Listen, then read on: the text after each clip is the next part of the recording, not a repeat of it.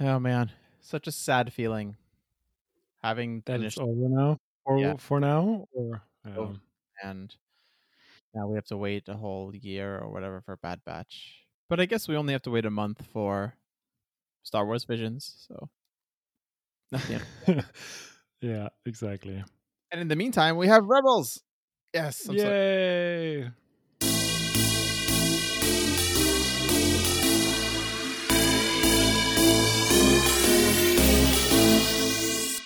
But here we are. We just watched episodes 14 through 16 of the se- first season of Bad Batch. What a ride, honestly. I don't know how he did it. It's so good. Yep. It is. It is, and it's so good, man. I think it's just like such quality stuff from top to bottom. There are some things, of course, that you Hmm. can nitpick about and things like that that I think should be better. But for the most part, Then three episodes. I really enjoyed with a narrative arc that was very fascinating and very interesting. So good job by them, honestly. Mm. We any- got so lucky with the way we watched this. Yeah. Just like we did, we never stopped in between an arc. So good. wow, wow, wow, wow. How you feeling? I'm I'm feeling good. I'm feeling good. I think I'm a little bit. I'm not glad that Bad Batch's over, but I think having it be 16 episodes was a good a good decision. As opposed to more. Yeah, I think so. Just like short and sweet, you know. Get, see, I mean, from a from a production perspective too, right? You see whether people will like the characters, and like Yeah. the old times of like twenty plus episodes per season are gone now anyway. So For sure. 16 and is there was one upper limit. episode that that could have cut. So Ugh, fuck it. I forgot about that one. Thanks for reminding me. Yeah. I was so happy with these three episodes. there were some plot holes here. There is something about Omega that I don't like, and I know you'll be shocked. You'll be like, "How dare you!" But No, it's not surprising, honestly. no, of course not.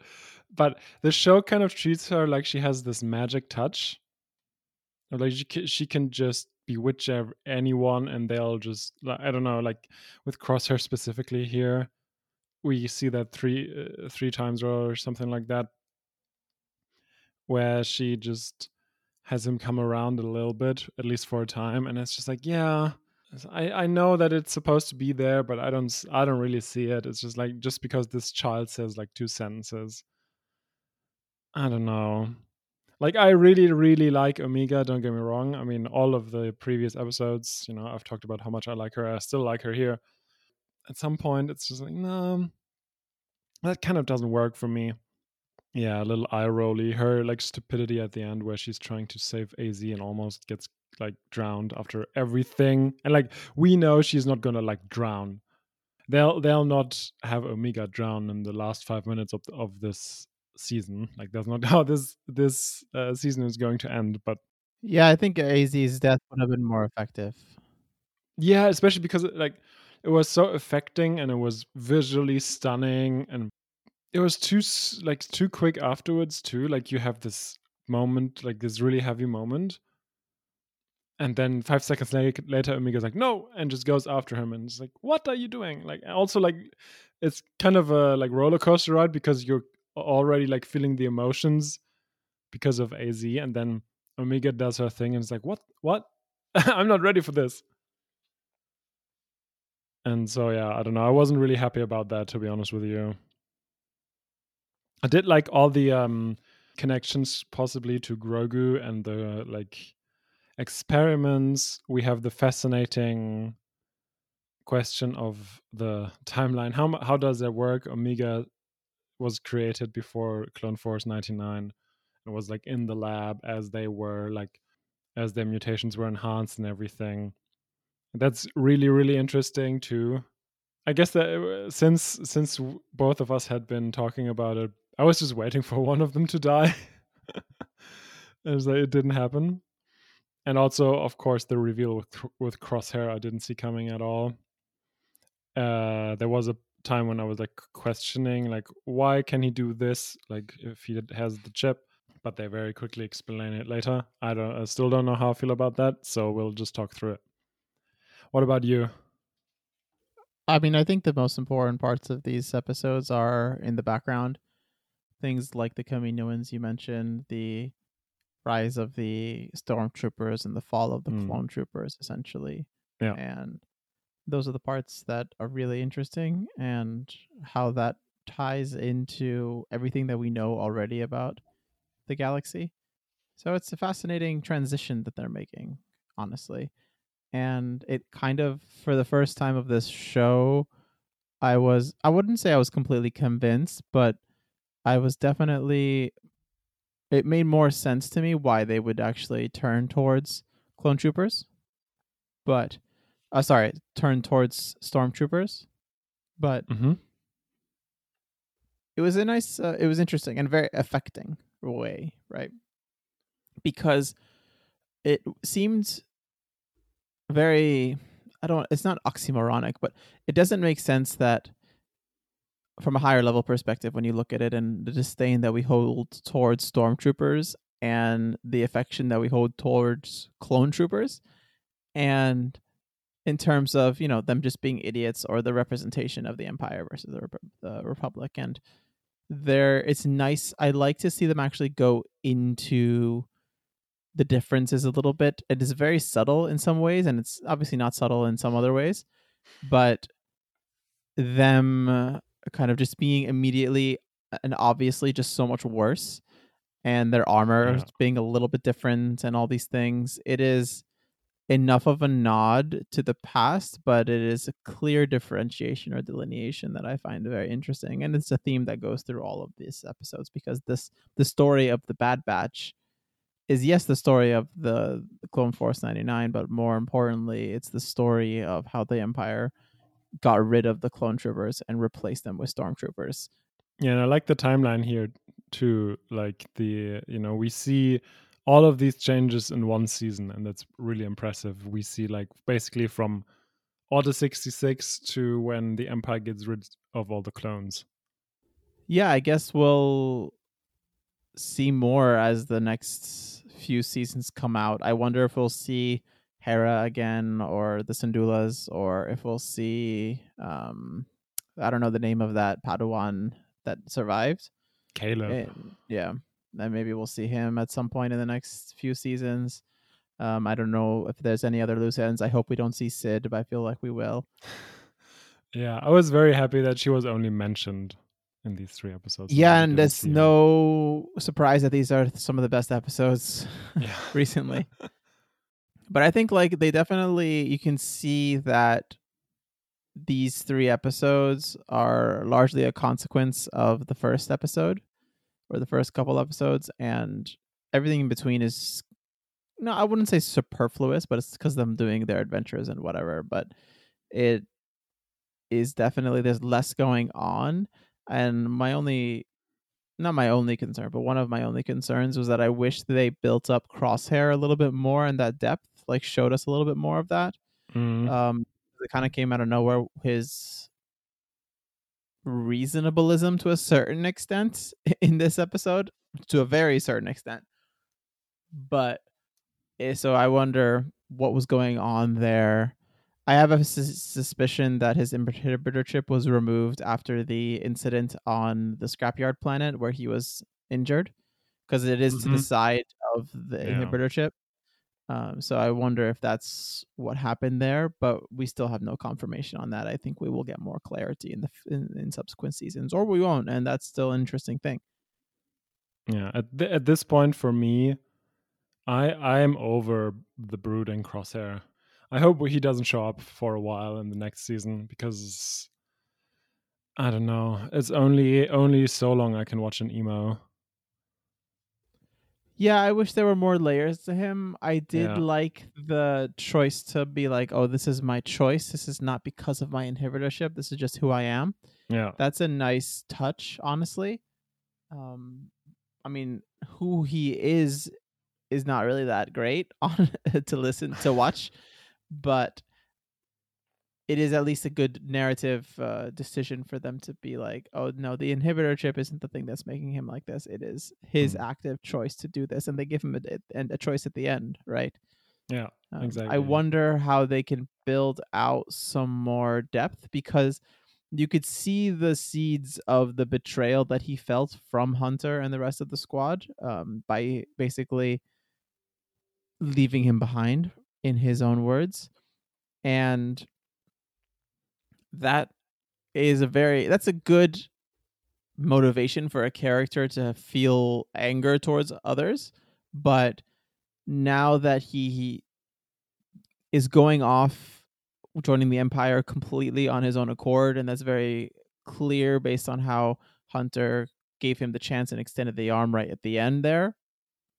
I wonder how his motivation for his character will stay the same and if if this will be one of the ways that or one of the reasons why he will change in his character's arc so it's an interesting thing when we're looking at the future but maybe a little bit less a little bit more to des- but maybe it left a little bit more to be desired this specific season Yeah, I mean, I could see him going back to the Empire, and the Empire don't, like doesn't want him anymore. A because he's a clone, and B because he's basically repeatedly failed Rampart, right?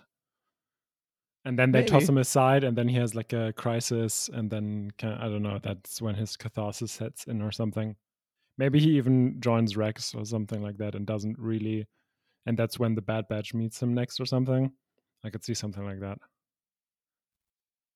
Yeah, maybe that's a good option. I'm not. I mean, I guess we can leave the posturing to next for next season until the end of the episode, but still interesting nonetheless. Hmm.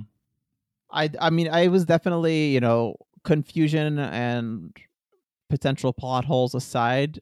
I was definitely enthralled by these episodes. They were very captivating, very good, and just kind of like ca- captured your attention in a way that Mm. a lot of television doesn't. So, kudos to them for doing that. Yeah, the visuals were stunning. The music was on point. It's just great all around. So, should we get into the episodes a little bit here? Let's do it. So, episode 14, War Mantle. A distress signal is sent from CC 576 from Daro to, to Rex. And Rex is preoccupied with something else off screen. We don't know what's going on, but he signals the Bad Batch to go and rescue this rogue clone trooper from the planet.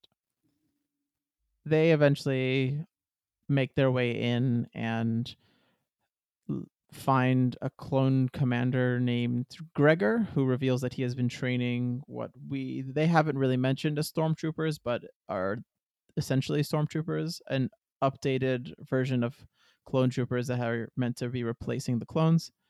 And they struggle all getting out leaving having to leave Hunter behind on the planet as they flee to safety We get a lot of insight in, into this whole change of the Empire and the, and its army. Obviously, some more Kaminoan dislike of what's going on since the Empire has cancelled all the contracts and they're doing they're trying to, you know, get away. Uh, which I really liked, which was more one of my my uh, favorite subplots this season. We get a lot of classic Star Wars stuff, like a military base that needs to be infiltrated. There's some lift action. There's some bumping into stormtroopers action. All real, all good fun. I really like the reveal that Gregor was an instructor for the uh, new recruits, which are not clones. That was nicely done, I thought. Especially because in the back of my mind was the uh, was always the question. But he has an inhibitor chip. How can he be a traitor to the empire? But I like their workaround in in the terms that mm, their like loyalty was was indeed with the uh, with the republic for most of it.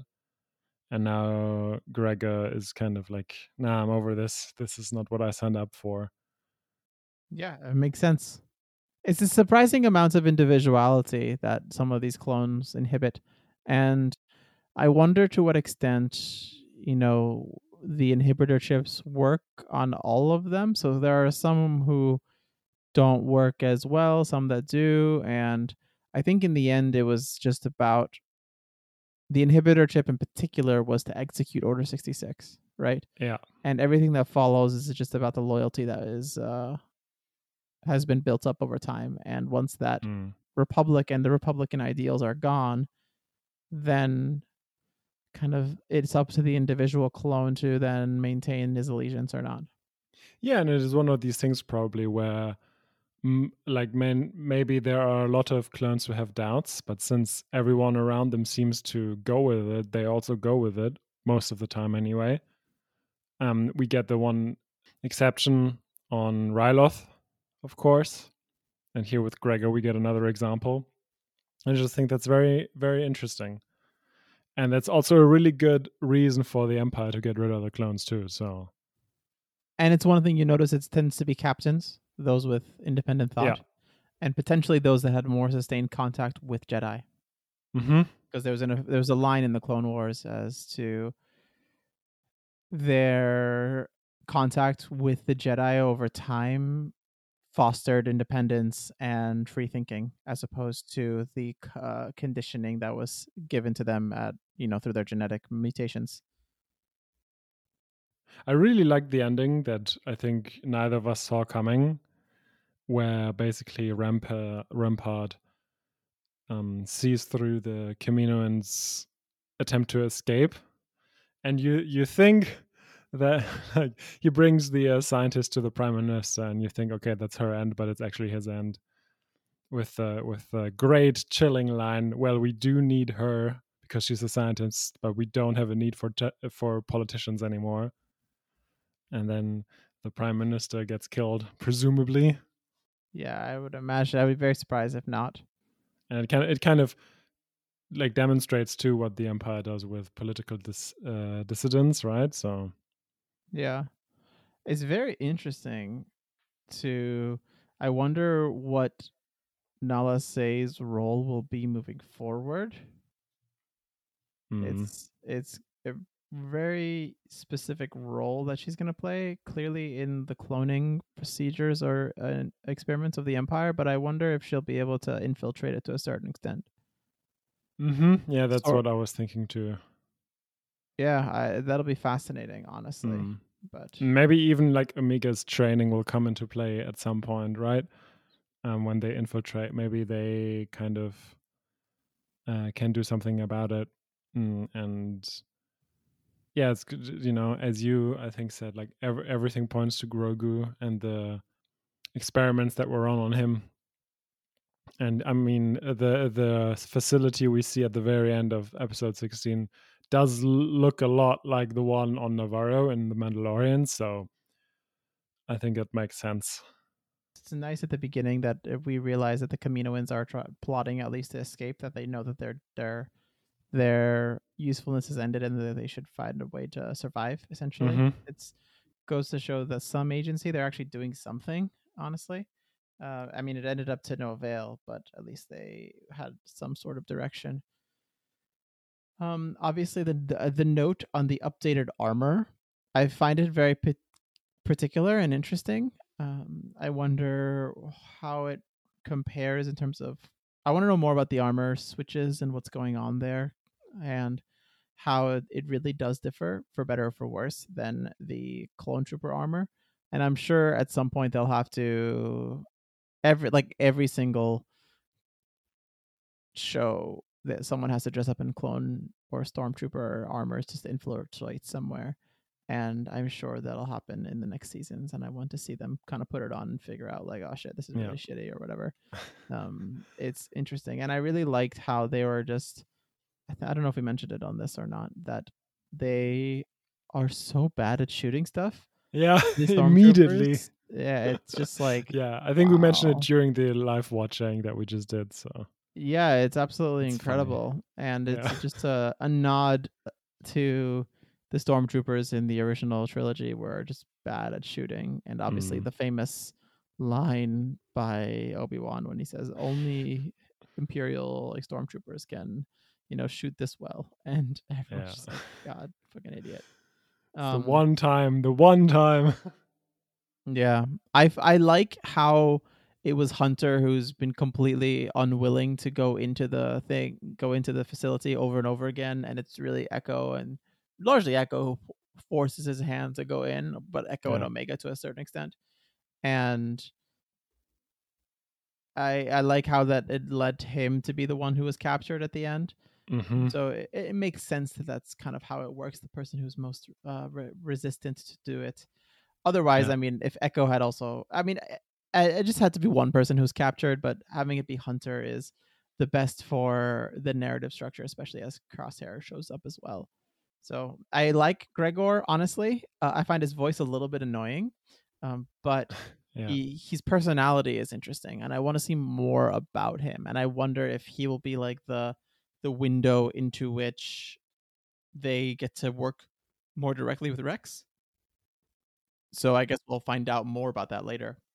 Yeah, Rex is now just the default to like where all the clones go in my mind. Yeah, I'm sure he's just the leader of the clones, like the the rogue Yeah. clones, I guess. And having somebody like Gregor there who trained the new stormtroopers will be really helpful for the rebellion. So Exactly. Exactly. Exactly. I like the note that like is a very small thing that as they're fleeing fleeing and Hunter kind of tells them to go, Omega's like, no, fuck you. Order them to come back. Order them to come back, essentially. And it's it's just a showing or like their relationship is so heartfelt mm, and it's just a you know it's true to her nature to want to you know risk it all and do something stupid to try and save someone in her immediate vicinity she doesn't Yeah. think two steps down the road because she's still a child in that way and that i i think is also a nod to what she does in trying to save az at the very very end. So Um, she just does something super stupid and when she's in the ship and tech is flying she can't actually turn back the ship but if she had the choice she would. So it's yeah. a nice thing honestly. And obviously um i was a question that i was wondering and i i, I think it came to fruition but when hunter's out of the picture who is in charge and Mm, I think it just became Omega to a certain extent, or it was a very collaborative for sure. But it's very interesting because there is a clear leader of the Bad Batch. It is clearly Hunter, mm, and when he's not there, the, the the chain of command is less clear, obviously. And I wonder if that lets people shine. But I guess we'll the like we'll get to know more about this a little bit later. I want to know more about how their different intelligence markers work. Actually, yeah. One thing that I realized, or like one thing that I noticed when I was watching these episodes, was that whenever someone is in danger, like one of the Bad Batch, I mean, uh, like, and like Omega cries out for them, it's like mostly Hunter. I mean, and it makes sense because they have the strongest relationship. But it's like, I've never heard her yell like Echoes or Tech's name uh, in like distress. Maybe Wrecker once or twice, and she even does it with Crosshair here, like in in these episodes, but never with the others. And it's just like, yeah, I know for narrative purposes, it makes sense to focus on their relationship, but it's also kind of, oh, that's kind of sad too. I think it just also makes sense because she uh, he is her guardian in a way, and whenever we're like, you know, kids even when they stub their toe or hit their face on something, they cry out to the person that they care about the most, Yeah, or the care person that they like. Maybe not care about, about them. exactly, or who thinks will take care of them, Mm. and that's clearly Hunter, and that's I don't think it's even close for all these. Oh, I no, mean, Re- no, no. Wrecker is like a brother or whatever to them, to her. Sorry, and they just play around, and I think Tech is too cold to have any relationship, and Echoes maybe somewhat similar. Yeah, I think so. Episode fifteen, Return to Kamino. Crosshair is bringing Hunter back to Kamino and activating his locator beacon, I guess is what it's called, to set a trap for the rest of the Bad Batch, which they know about and are going into. They make their way to the city, though, undetected via a hidden platform that only Omega knows about through Nala Se's private lab research center, I guess. Eventually, they get trapped in the training grounds by Crosshair and his squad. And a bunch of things kind of ensue, and Omega activates some droids, and there's a lot of di- dialogue in these moments with a lot of things revealed about Crosshair. it turns out that Crosshair, in the end, betrays his squad, killing them all with one reflector shot that we've seen in the past.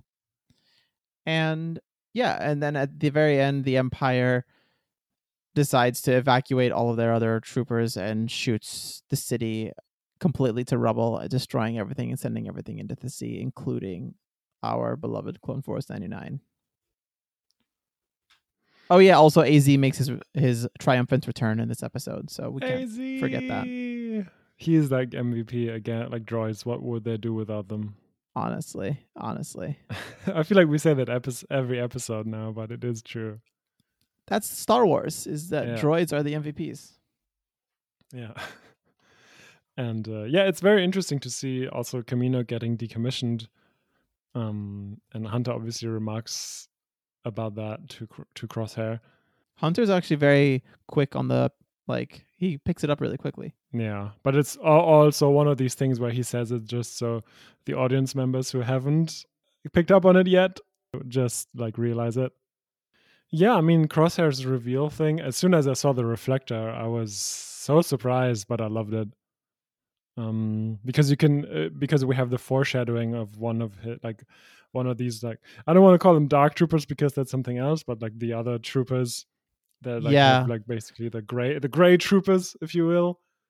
Um, like one of them te- says to Rampart that she doesn't trust Crosshair, and I feel like that's something that goes through this entire squad too. Maybe because he's a clone, and obviously the Bad is too, and they they used to be together.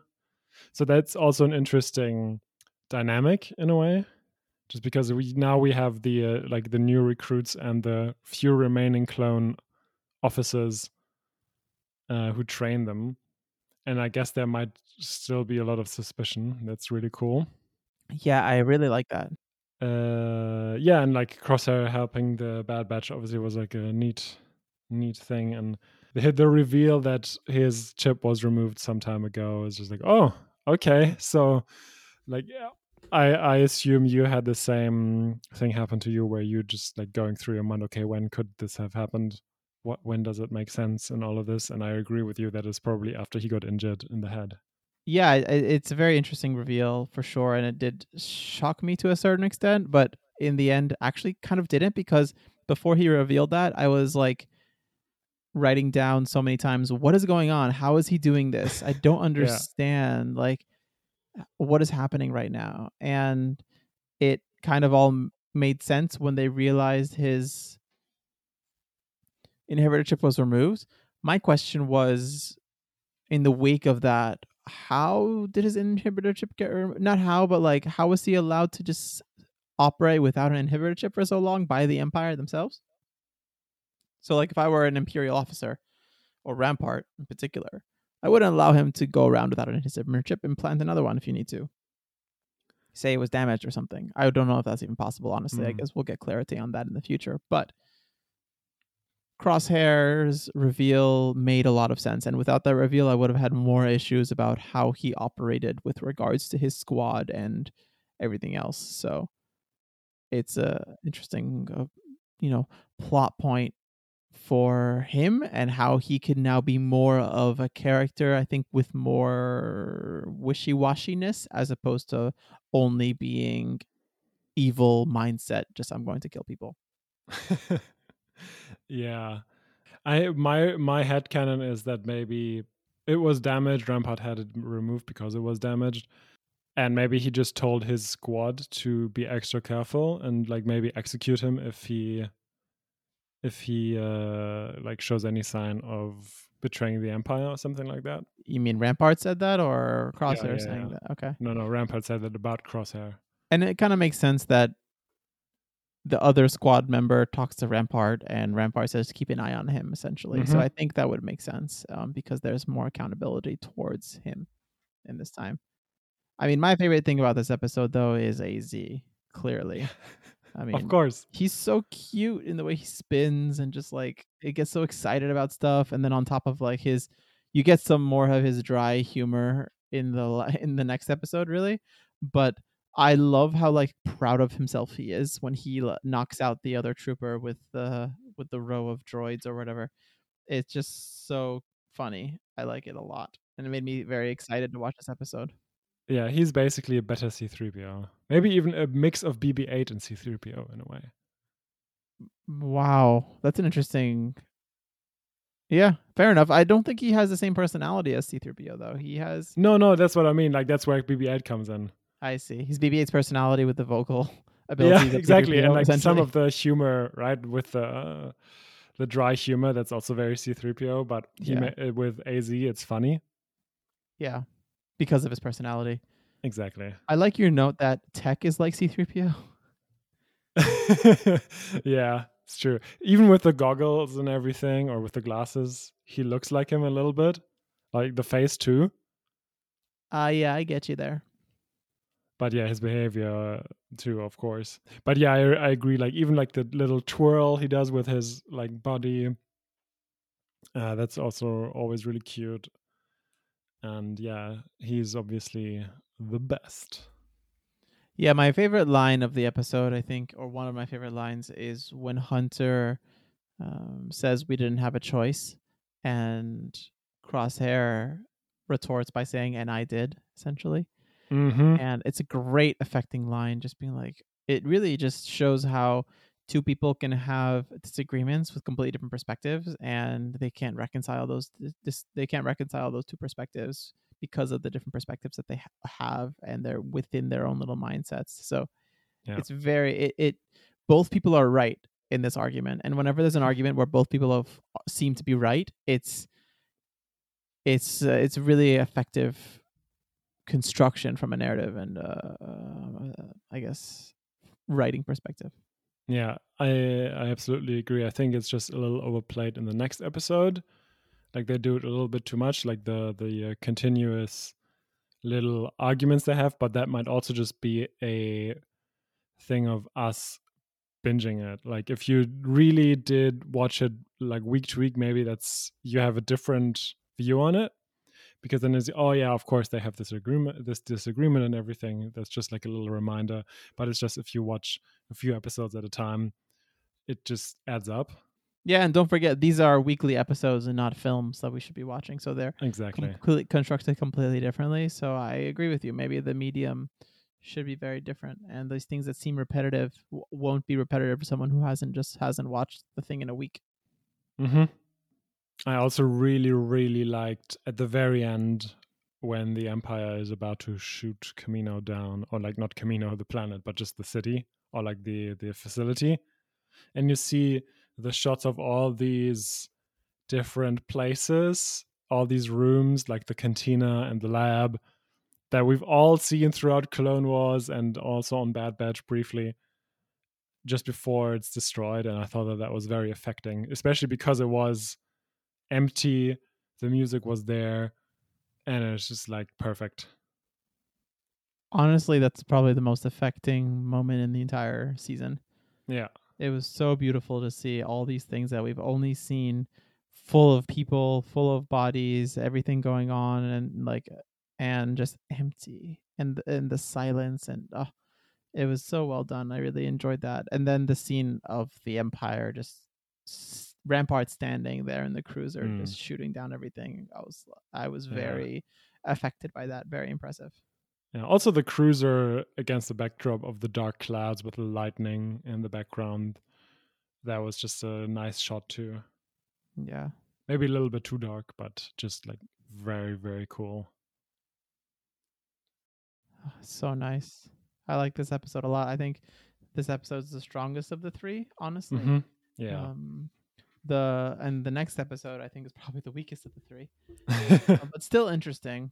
Um, essentially, so we're at episode sixteen, Kamino Lost. After the you know right after the Empire, or as the Empire is still shooting down on Kamino, Clone Force ninety nine has to escape the city through underground tunnels, and where they end up accessing the same underwater, I guess, tunnel that they came in through and make it back to Nala Se's hideout. Then some, you know, more dialogue, and then eventually they make it out up through some. I don't know those what those are called, hibernation chambers or something. They eventually make it up to the sea shore, and we have a scare where we think Az is going to die. But as we mentioned at the top, Omega goes after him, and Crosshair at the very end saves both of their lives in a very you know surprising move, I guess. And at the very end of the episode, they're standing on the platform in front of the Marauder, and Crosshair is given the choice one more time by Hunter: join them or stay with the Empire. And Crosshair chooses to stay and serve the Empire he has chosen to be with. Essentially, the entire episode is an escape from Kamino. Yeah. It's it's this problem where you have the big thing happen in the penultimate episode and then you just have to kind of see where everybody ends up at the end, but we're just very focused on the bad batch. Um and yeah, I don't know. It was as you said, it's probably the weakest of the three. Um there were some really nice things I thought, you know, Omega saving Crosshair which was really cool. Yeah, that was really nice, honestly. Uh, obviously, all the shots when they make their way through the uh, remains of the facility as it falls apart that kind of dragged. To be honest with you, all the but all the lines of with Az though are so funny. Yeah, keep it going. Honestly, without Az, I'd be much more bored. But I love when he goes across there and he's like, "Hello, you are awake now. You are moments from dying." yeah, yeah. Congratulations, you were not crushed, but you will be about to drown. So That's there's great. that. Yeah, we have a great exchange between Hunter and Crosshair. Again, one of these disagreements, but Hunter has a great line that uh, blind allegiance makes you a pawn. I really like that one. Yeah, it's a great line. Yeah. What I didn't like, again, the Crosshair Omega thing in a way, like Crosshair is basically after he were they were just saved like he's about to stay behind and like just basically uh stay like just die i guess. And only after uh omega sh- shoots him a glance does he come with them and it's just kind of these like he's he was basically sulking the whole, whole time and just like come on man. Yeah that's just his personality for better or for worse honestly. Yeah yeah, and it's one of these things where like it's not a good personality to have, honestly. it's just like you're just I don't know. One of the criticisms that I've had uh, every once in a while was like this too was like a little bit too neat with the underwater tunnel and everything and yeah it's like a whole facility in like a city basically fell fell and the water tunnel could survive yeah and it ob- obviously like it leads to where their ship is and everything and it's just like oh really I mean, I don't want the Marauder to be destroyed or anything, but it's just like, I don't know, have them swim for a while or whatever. But not just. Uh, like that's fine. You're being too nitpicky there, honestly. I think, but there are moments Probably. where I'm just like, uh, okay, but I get it still. I guess it's not, you know, yeah, as complex as you want it to be in a 20 minute episode or 30 minute episode, but I mean, I wouldn't complain about that. I, I sort of more agree about your complaints about Crosshair and, and uh, Hunter sort of going Crosshair being a little bit too much like his personality, but they're really trying to hit home that it is what it is, right? He is that person, and they're just really kind of beating yourself on the head, beating you on the head with it, essentially. But you know, overall, I didn't dislike the episode like you did. I liked it. That was fine. I enjoyed it, but maybe it just wasn't as captivating. I, I wouldn't say that I dis. Gonna be like. Yeah, the exactly. The question was like, who is gonna die? And in the end, no one essentially died. And that was kind of hmm. disappointing, mm. honestly. I was kind of. I actually had a note in which I, as soon as the AZ died or was, um, seemed to die. Seemed that he was going to die. I was like, oh, cool he died. I knew he was gonna die. Very predictable, but it was actually nicely done. And then immediately they kind of like pulled the rug from underneath you, and you're just like, ah, shit. Mm. That was like an emotional high point that I really didn't uh, enjoy. But um, oh, so that now wasn't get I didn't get to enjoy or the sacrifice of some kind. But mm. Uh, in the end, I think it was just about okay. This is an episode they have to get from A to B, and let's see what we can get on the way. And really, the only thing that we got in addition to this, the the whole journey, was the reveal that Omega is older than them. Yeah. That I mean, and this was also said earlier when Omega said I was there. Yeah. So exactly. it was it wasn't new, but they kind of like brought it up again, and they kind of teased us with more information that we're going to get in the future about Omega but honestly it makes sense because we as we know she is a an unaltered clone so she has to have regular aging and all the other Mhm. clones have super enhanced aging so it makes sense that she was actually she is actually older than them i'm surprised i hadn't considered it until now honestly but clearly i'm not uh, that intelligent Mm, yeah i don't know like for me it was i was just really uh, really confused about how the aging process works because i don't know how old is omega? Like 10 maybe at most? Yeah. And like that means that the bad batch is like six or seven or eight maybe? Pro- probably less because omega m- must have been like like present and more than just the physical way to to see them being made and everything Yeah, but the no, the Bad Batch could be as um they they should be around like 3 years old yeah essentially. So that the they the clones mature get into maturity by like 2 or 3 in 2 or 3 years. Mm, So okay. it's not like she she would be 7 and 8 when they were born basically.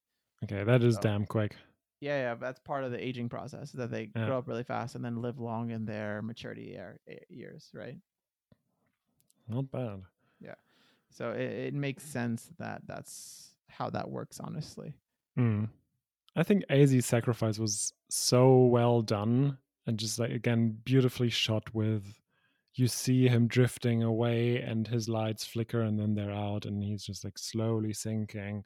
That was beautiful. But then immediately we have Omega just like jumping like right behind or like destroying her capsule or whatever she does and it's just like oh come on really and not just is it stupid but it also takes away from the moment and it sorry to bring it up but it kind of reminded me of um chewbacca's like fake death in episode 9 a little bit Oh, for sure. like you you think he he got killed and then like two minutes later no he's fine he's just captured whatever it's like oh come on just let us sit with this for a little while and uh yeah um, i don't know so i didn't like that but uh also i wouldn't say overall that i disliked the episode i think there's a difference between not necessarily liking something and disliking something oh, but again enough. this is also probably nitpicky but yeah i wouldn't say i disliked it Okay.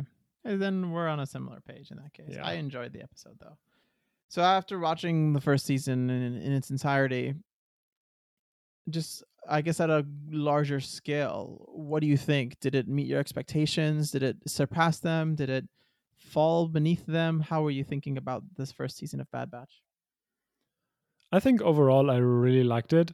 Uh, I was surprised to you know how much I liked Omega, given my track record with children.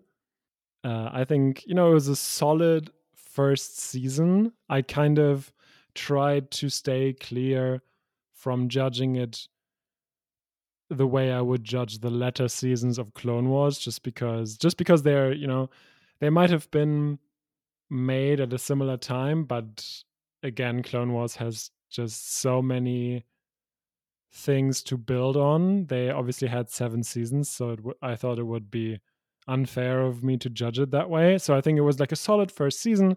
We had some really good moments, we had some not so good moments or episodes, and that's fine, you know? I think it kind of introduced us to this group, to their to their life and brought up some interesting questions, added to the lore. And honestly, this could go many ways in the second season, and I'm really looking forward to it. So I think it did a really good job. What do you think? I mean, very similar. I enjoyed it uh, a lot. It was finally nice to see something new in a way, and it was, you know, I enjoy the characters. I want to see more from the other members of the Bad Batch, more character Mhm. development, some more um, depth to them. And I think I've said that before, but I'm looking forward to that. but it's interesting because you noted reviewing it versus kind of reviewing the latter seasons of the Clone Wars. So now we have two Disney Plus animated Star Wars shows. The first one being Clone Wars season seven, and this one now is uh, Bad Batch season one. How do you like, uh, you know, in your mind, how do you think about the quality of these two shows relative to them, especially with regards to the first the first section of season seven where it was depicting actually the Bad Batch? I think in some way, I mean, if I just compare it to that arc, I think the show is better just because they can focus on the Bad Batch. Actually, it's not like okay, this is the Bad Batch, that's great, but we all are here to see Ahsoka, obviously. And I'm sure that there are like there will be crossovers. I think the the show handled it very well, bringing back characters we know like uh, Rex and Cad Bane and wh- who else, and but not overdoing it it's not like every every episode we see someone we've seen before and i think i really i really like that. Yeah i don't know if that answers your question because i can't really compare it to clone wars in that way. I mean i would say that clone wars season 7 was far superior as a whole season um, yeah, largely on the backs of its last arc. Yeah. but the the depiction of the bad batch in that first season in that first in this sorry in season seven versus this, I'd actually say it's very it's more similar than I thought it would be. Mm-hmm. I thought mm-hmm. they would change or develop a lot more of the characters in the in the actual Bad Batch show. So I my expectation wasn't entirely met in that way because I thought I would get more, but you know, it was similar in, in what we got. So I'm not complaining too much, honestly, but it's definitely um, different than expected. I hope they get they get to flesh out the characters some more, like all the other members of Bad Batch. Yeah, I'm curious to see where they're going. I do like all the backdrop against like all everything that happens in in the world at, at large, with like the Empire coming up and all the changes they make and all the like little things that happen, all the little rebellions that spark up. I like that a lot, and I think that just goes to show how you know sometimes the the Star Wars universe can seem very small, and we do you know we we see some familiar places, we see some new ones, and I think it's just very different from Clone Wars 2 in the sense that we're always basically on the ground. We're never, as we remarked whilst watching these episodes, we never see Coruscant, and that's I think that's great because Coruscant is where politics happens and where like the elite is hanging out and that's not where the bad batch would be and i think that that that's like a thing that really helps this show in a sense. Um, even though of course the big picture stuff is also interesting but it's i think it it there is something to be said about just seeing the big changes in like a small concrete example you know through rampart for example I'm surprised we didn't get at least one shot of Tarkin in Coruscant or mm-hmm. something, maybe of the Emperor even. That would have been really interesting to at least get not specifically related, maybe Tarkin just giving a report or something like that. I'm yeah, I'm someone so I'm somewhat surprised that was the case. Um, and I wonder as the show gets bigger, because I imagine that now they will maybe join the rebellion or start start like picking more fights with the Empire mm-hmm. and at some point the emperor might show up. But I, I'm, I'd be very interested to see where they decide to grow. And it makes sense that this is the first season of television show, so you don't you want you want to hold your punches still. So you're not going to reveal everything right now. So as a complete show, I think this this is a little bit lacking. But moving forward, I, I can imagine that they're going to tap into the rest of the world a little bit more.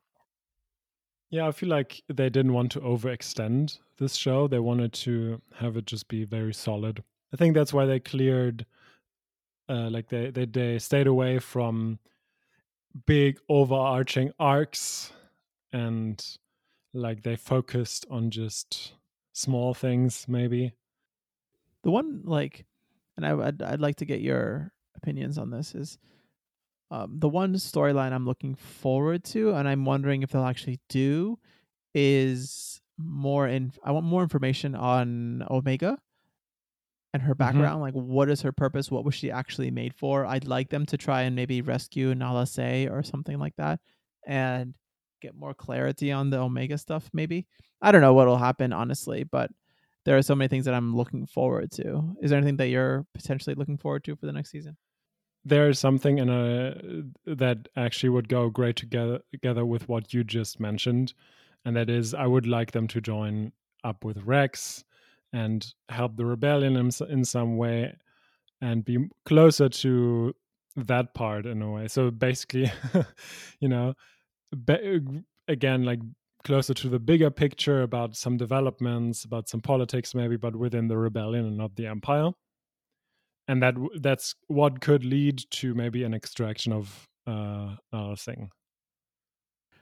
Honestly though we're just assuming that Re- rex is part of the rebellion or a yeah, nascent rebellion so we don't actually know what he's up to. We assume it's with ahsoka maybe. Yeah. um obviously the martez sisters are around so i mean i mean an ahsoka showing would be great. Please um but we'll see you know what? This uh, you will disagree, but I am kind of glad they didn't show Ahsoka in this season. Oh, I'm the same, same, same, same. Okay, same. cool. Yeah, that's fine. I do not disagree. I mean, the only part of me obviously disagrees because it's like I want to see Ahsoka Yeah. every episode of every television course. show I ever watch. Like I'm watching Ted Lasso, waiting for Ahsoka to show up. Honestly. Yeah. but I agree wholeheartedly that the first this first season should uh, have not included Ahsoka. oh my god. Oh, that would be great if Ahsoka showed up in Ted Lasso. Uh, um, They've Some- made Star Wars references Yeah. up until this point. They have yet to make the best Star Wars reference, but maybe they will one day. hmm. yeah, I mean, maybe you know, with uh, the kid watching watching cl- like Clone Wars or some other show that that could work. Um, but yeah, I I would really. I'm curious to see where the second season goes. Um, and um, I don't know, maybe because it's just like a solid first season. I'm not like dying for the next few episodes. I'm I'm rather keen on exploring Rebels now and getting more background. Also, so that I have now watched everything that is in the past.